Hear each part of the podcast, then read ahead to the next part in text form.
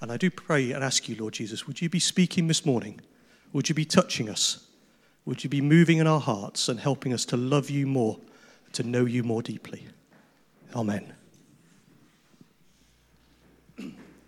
So I get the privilege today of um, doing my last, uh, the last part of our First Peter series. I saw Josh just having a quick look to see what I was doing before he decided to leave. Uh, so let me just read this passage to us. So First Peter uh, chapter five, verses eight to fourteen. Be alert and so and of sober mind. Your enemy, the devil, prowls around like a roaring lion, looking for someone to, to devour. Resist him, standing firm in the faith, because you know that the family of believers throughout the world is undergoing the same kind of sufferings. And the God of all grace, who called you to his eternal glory in Christ, after you have suffered a little while, will himself restore you and make you strong, firm and steadfast. To him be the power forever and ever. Amen. With the help of Silas, whom I regard as a faithful brother, I have written to you briefly, encouraging you and testifying that this is the true grace of God. Stand fast in it. She who is in Babylon, chosen together with you, sends you her greetings, and so does my son Mark. Greet one another with a kiss of love. Peace to all of you who are in Christ. So I got the, the privilege of this passage today here, and I and I think, my goodness, I've got to talk about Satan. We don't talk about Satan that much in church, do we? We don't talk about the devil that much in church. But the Bible does, actually. The Bible does. And if um, I don't think this click is going to be working because it's not green. So, oh, it is working. um, so, we, you know, we have the devil in the Bible. So, um, if you just... Um, oh, I've lost a slide. Incredible. Um, so the first part in the Bible where where um, where, we, where we see the devil is in Genesis, isn't it? Um, when the serpent is tempting um, Eve to eat the apple, um, and having lost the slide, it's, yes, definitely not there. Um, having lost the slide, I can't quote it exactly, but um, the serpent says to um, to Eve, doesn't she? Doesn't he? He says to her, um, "You can be like God." You can have all the power of God. That's why, that's why uh, God doesn't want you to eat this apple. Because if you eat it, you will be like him. So we see the serpent there um, in Genesis. Um, if you think then about Jesus in Matthew, when he's in the desert being tempted by the devil. The devil um, says to him, it says to him, if you are God, if you really are God, turn these stones, um, convert these stones now. In, can you remember that? Yeah, into bread. Thank you. Um, so, so that's that's in Matthew, and then he also says to him, you know, if you will bow down to me, I will give you everything.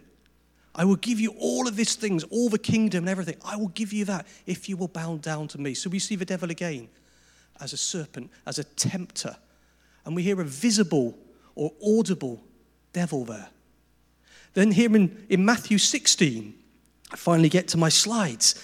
Um, we hear um, we hear uh, um, Jesus actually saying to Peter, and we're reading First Peter today, so almost irony, really, saying to Peter, "Get behind me, Satan. You are a stumbling block to me. You do not have in mind the things of God, but the things of men. Satan, get behind me. You're trying to distract me from my purpose and God's purpose." And then in Revelation, we hear about Satan being the accuser. Now, the accuser is actually the meaning of the word Satan, apparently. Um, but we hear um, Satan being the accuser. And here, at the end of this Revelation um, verse here, for the accuser of our brothers has been thrown down, who accuses them day and night before our God. And I sometimes think that's one of the experiences that lots of us have of the devil, actually. Is the accuser. You're not good enough.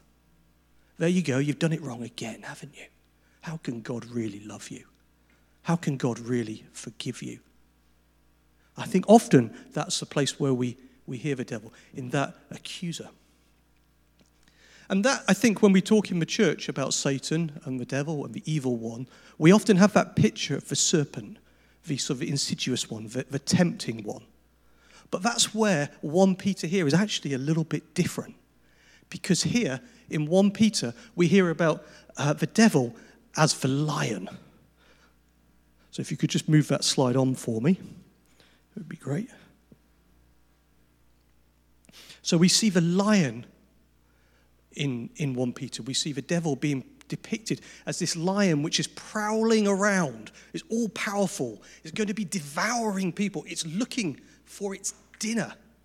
This is a slightly different manifestation of the devil to that which we see, for example, in Genesis or those other passages I was just looking at. We're seeing here as the devil as a powerful one.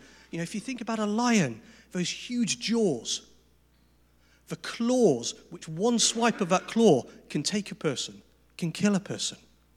That is the devil which we're seeing presented here in First Peter. And I have to ask you, have you ever faced off with a lion? Anyone here ever faced off with a lion? Not this week, but last week. Well, I have a little story, because I faced off with a lion. Many of you know we had the privilege of living out in Southern Africa for a number of years a while ago. And when we were there, I faced off with a lion. And I've even got the evidence of it, because I have a pair of shorts which has got a rip in it from the claw of a lion. The only twist in the story is, unfortunately for my story, but probably fortunately for me, it was a lion cub. In a place where it was actually set up for me to uh, stroke the lion and and and, um, and and meet a lion cub face to face. I mean, these lion cubs were big. I mean, they had big paws, and they were they were they weren't just little cuddly teddy bear ones. They were big, proper lion cubs, but they were only cubs. So I've kind of been face-to-face with a lion, but it's a little bit of a cheat, isn't it? But there is, there are stories of um, people who come face-to-face with lions. And do you know what the advice is if you are face-to-face with a lion? Just keep still. Whatever you do, don't run. Because, you know, you could put your your trainers on. You could say, just hang on a minute, lion, I'm going to put my trainers on. I'm going to make a run for this. There better be good trainers, I have to say that. Um... But the problem is, the message in the bush is there's only one thing which runs, and it's dinner. So, if you ever come face-to-face with a lion, if we can flip the slide on again for me, Paul. If you ever come face-to-face with a lion, don't run. This is an impala. Impalas have the mark of McDonald's on, my, on their behind. And when they are running from a lion, that is what the lion sees. The McDonald's of the bush. So whatever you do, don't run. If you come face-to-face with a lion, if we can move on to the next slide again. If you come face-to-face with a lion, um, whatever you do, don't run. The message is, stand up, be strong. Tell that lion you're there. It's your best chance of standing. And this is actually the cover of a book called Whatever You Do, Don't Run, Tales of a Safari Guide in Botswana. If you want a good read, it's really quite funny. But this guy here, uh, forget his name, stood in front of a lion, which he wasn't intending on standing in front of, and faced off with a lion, and the lion decided that dinner was going to be a little bit too hard tonight, and he'd go and find an impala instead. Um, so, the message of a bush, if you're facing a lion, whatever you do, don't run. And I guess, coming back to the slightly more serious, this is what Peter says to us, isn't it? He said, first of all, be alert and of sober mind. So actually, be aware that the devil, the evil one, is there. Be aware that that lion is there. And then resist him, standing firm in the faith. Why? Because you know that there's believers all around the world who are having the same experience. So resist him, resist the devil, stand firm in your faith. Um, and why in First Peter? Well, the context here is of a suffering church, isn't it? We've heard a lot all the way through First Peter of the, the church suffering and being persecuted, facing prison, facing all sorts of challenges. And so the, the manifestation of the devil as a lion, as a powerful one, was very, very real. That's what they were experiencing. And Peter's message was, was to stand firm in the faith. And what, what does standing firm in the faith mean? Some of my thoughts on that, which you could guess I was going to give you them. Um, first thing for me is suffering is not outside of God's control. Suffering is not outside of God's control. In Revelation, Jesus speaks to the church in Smyrna. And he says, these are the words of him who is the first and last. I am the first and the last, Jesus says. Nothing is outside of my control. Who died and came to life again. I proved it. Do not be afraid of what you are about to suffer. I tell you, the devil will put some of you in prison to test you, and you will suffer persecution for ten days. Be faithful, even to the point of death, and I will give you life as your victor's crown. So suffering isn't outside of God's control. And I think this is also um, where Paul was going in his, um, sorry, where Peter was going in his statement in verse ten. Um, in verse ten, we, we see here, he's saying, the God of all grace who called you to his eternal glory in Christ. So stand firm in the faith because you've got your eyes fixed on that eternity. The fact that you've got eternity uh, with God. Paul says something similar in Romans, I think. He says in Romans, I am convinced that neither death nor life, neither angels nor demons, neither the present nor the future, nor any powers, neither height or depth or anything else in the whole of creation, including lions, will be able to separate us from the love of God that is in Christ Jesus. There is that security That security that in the face of suffering now, in the face of that powerful lion, I am secure in Christ. He's got my future. He's got my now. He's got my everything. And one of the verses which has always, always resonated uh, with me is that Philippians verse, which I've put on there. Philippians one twenty-one. For me to live is Christ, and to die is gain. So standing firm in the faith, I think, is about having that future, having that future implanted in our minds and knowing you know, that, that we are secure. And when we are faced by suffering and we are faced by this devouring, powerful lion, I think we need to respond in three ways. Firstly is be alert and sober, recognize. Recognize that it's real. Second, we stand firm and we quote back to the devil the truth. This is standing firm. We are children of God. In the name of Jesus, Satan, I command you to leave. In the name of Jesus, I'm sealed by the Holy Spirit. I am a child of God. My future is secure. And then to know that because my future is secure and because God is in control of all these things, that when I see this powerful lion, it actually is a lion without teeth. It's a lion without claws. And even it's a lion which is on a chain. Now, I've got a little clip for you now of Pilgrim's Progress. I don't think someone could just turn the lights off for us because it's really dark. Um, he didn't run away. He did actually run past the lion. I'll give him that. Um, he must have good trainers. But he didn't run away, did he? He, won, he stood, stood firm. He stepped forward. And what was happening with that lion? It was terrifying, but it was on a chain. So as we as we think about this first part of this First Peter passage, stand firm in the faith.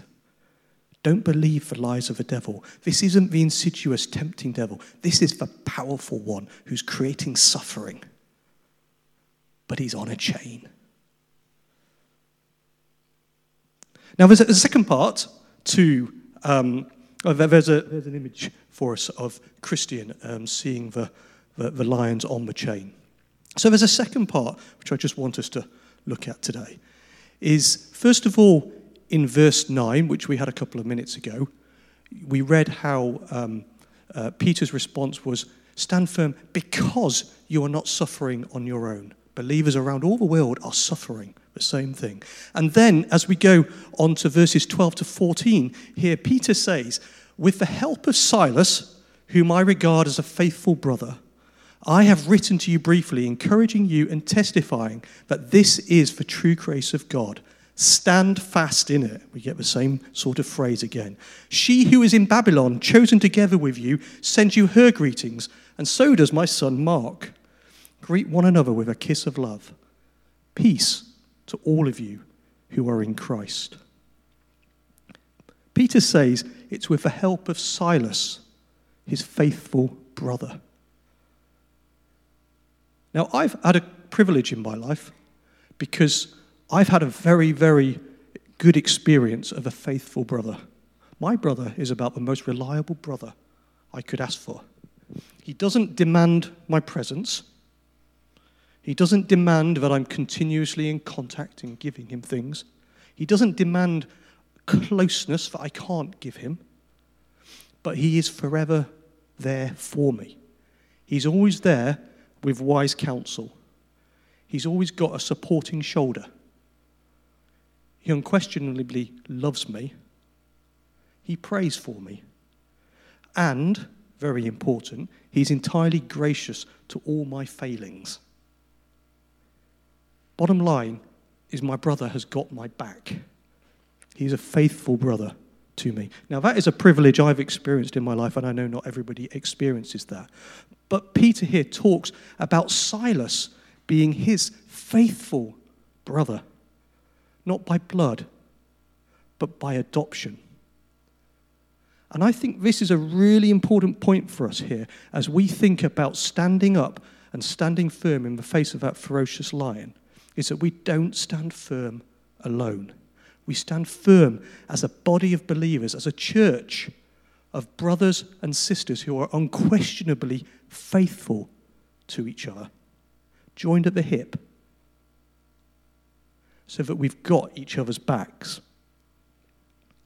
And staying on the theme of lions, this is actually also what happens in the wild. Have you ever seen a herd which has young being attacked by lions? The lions don't always win. I've got another clip for you here, which I'd just like us to watch, which is a, a lovely clip of um, lions attacking a herd of elephants. And we'll see what the herd of elephants does. That, that very real moment, it, actually in the wild, um, as you can tell, we quite like watching animals in our house.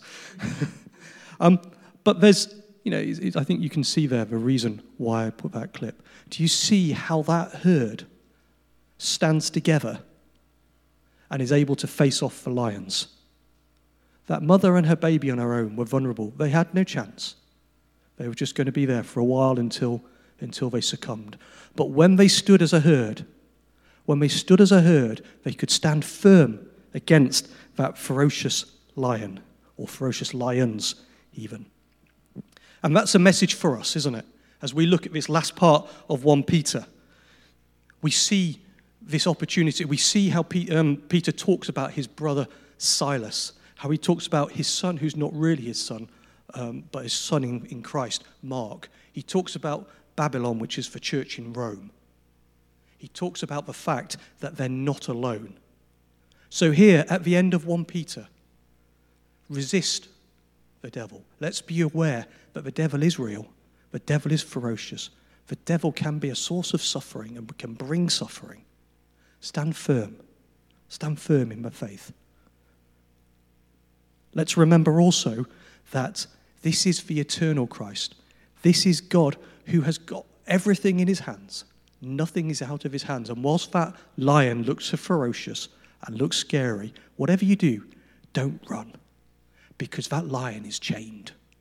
That lion is not free to roam, however much it looks like it.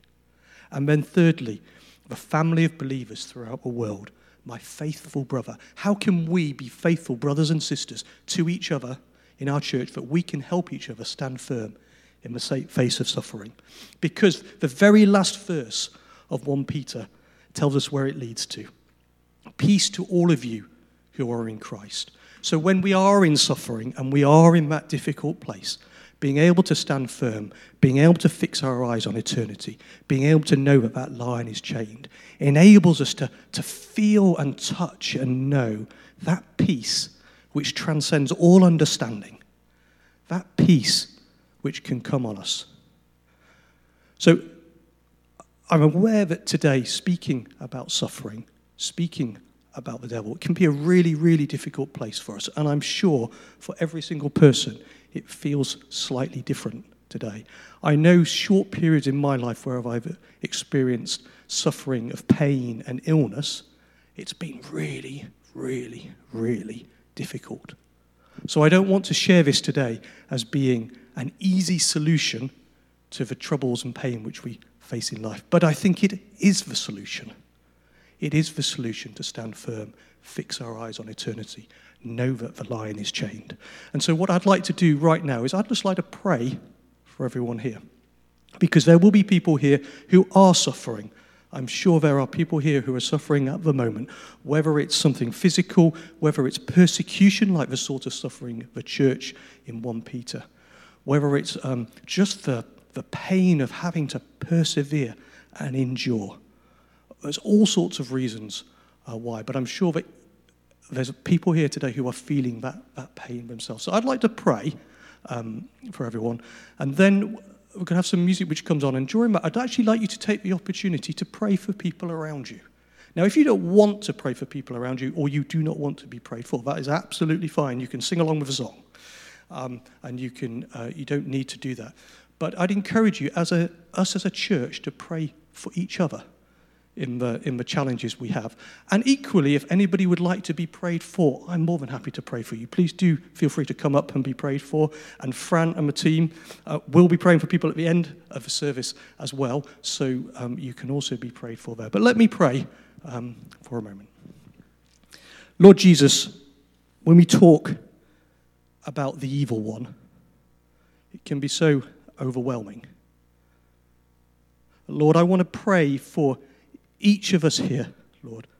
I'd like to pray for each of us here, Lord Jesus, that in the place where we are at, that you would be bringing your peace. Would you help us to stand firm against the ferocious evil one? Would you help us to know and to trust and to feel and to touch that you are in control, that we do not need to fear for our future? Would you help us to live and know that to live is for you and to die is to gain, and therefore we have nothing to fear?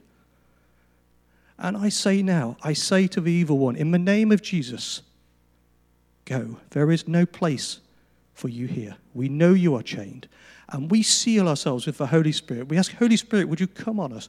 Would you seal our hearts? Would you help us to know your closeness, to know your protection? And Lord Jesus, where people are at right now, wherever it is they are, wherever, wherever their thoughts are, please would you be bringing your peace, that peace which transcends all understanding. Amen.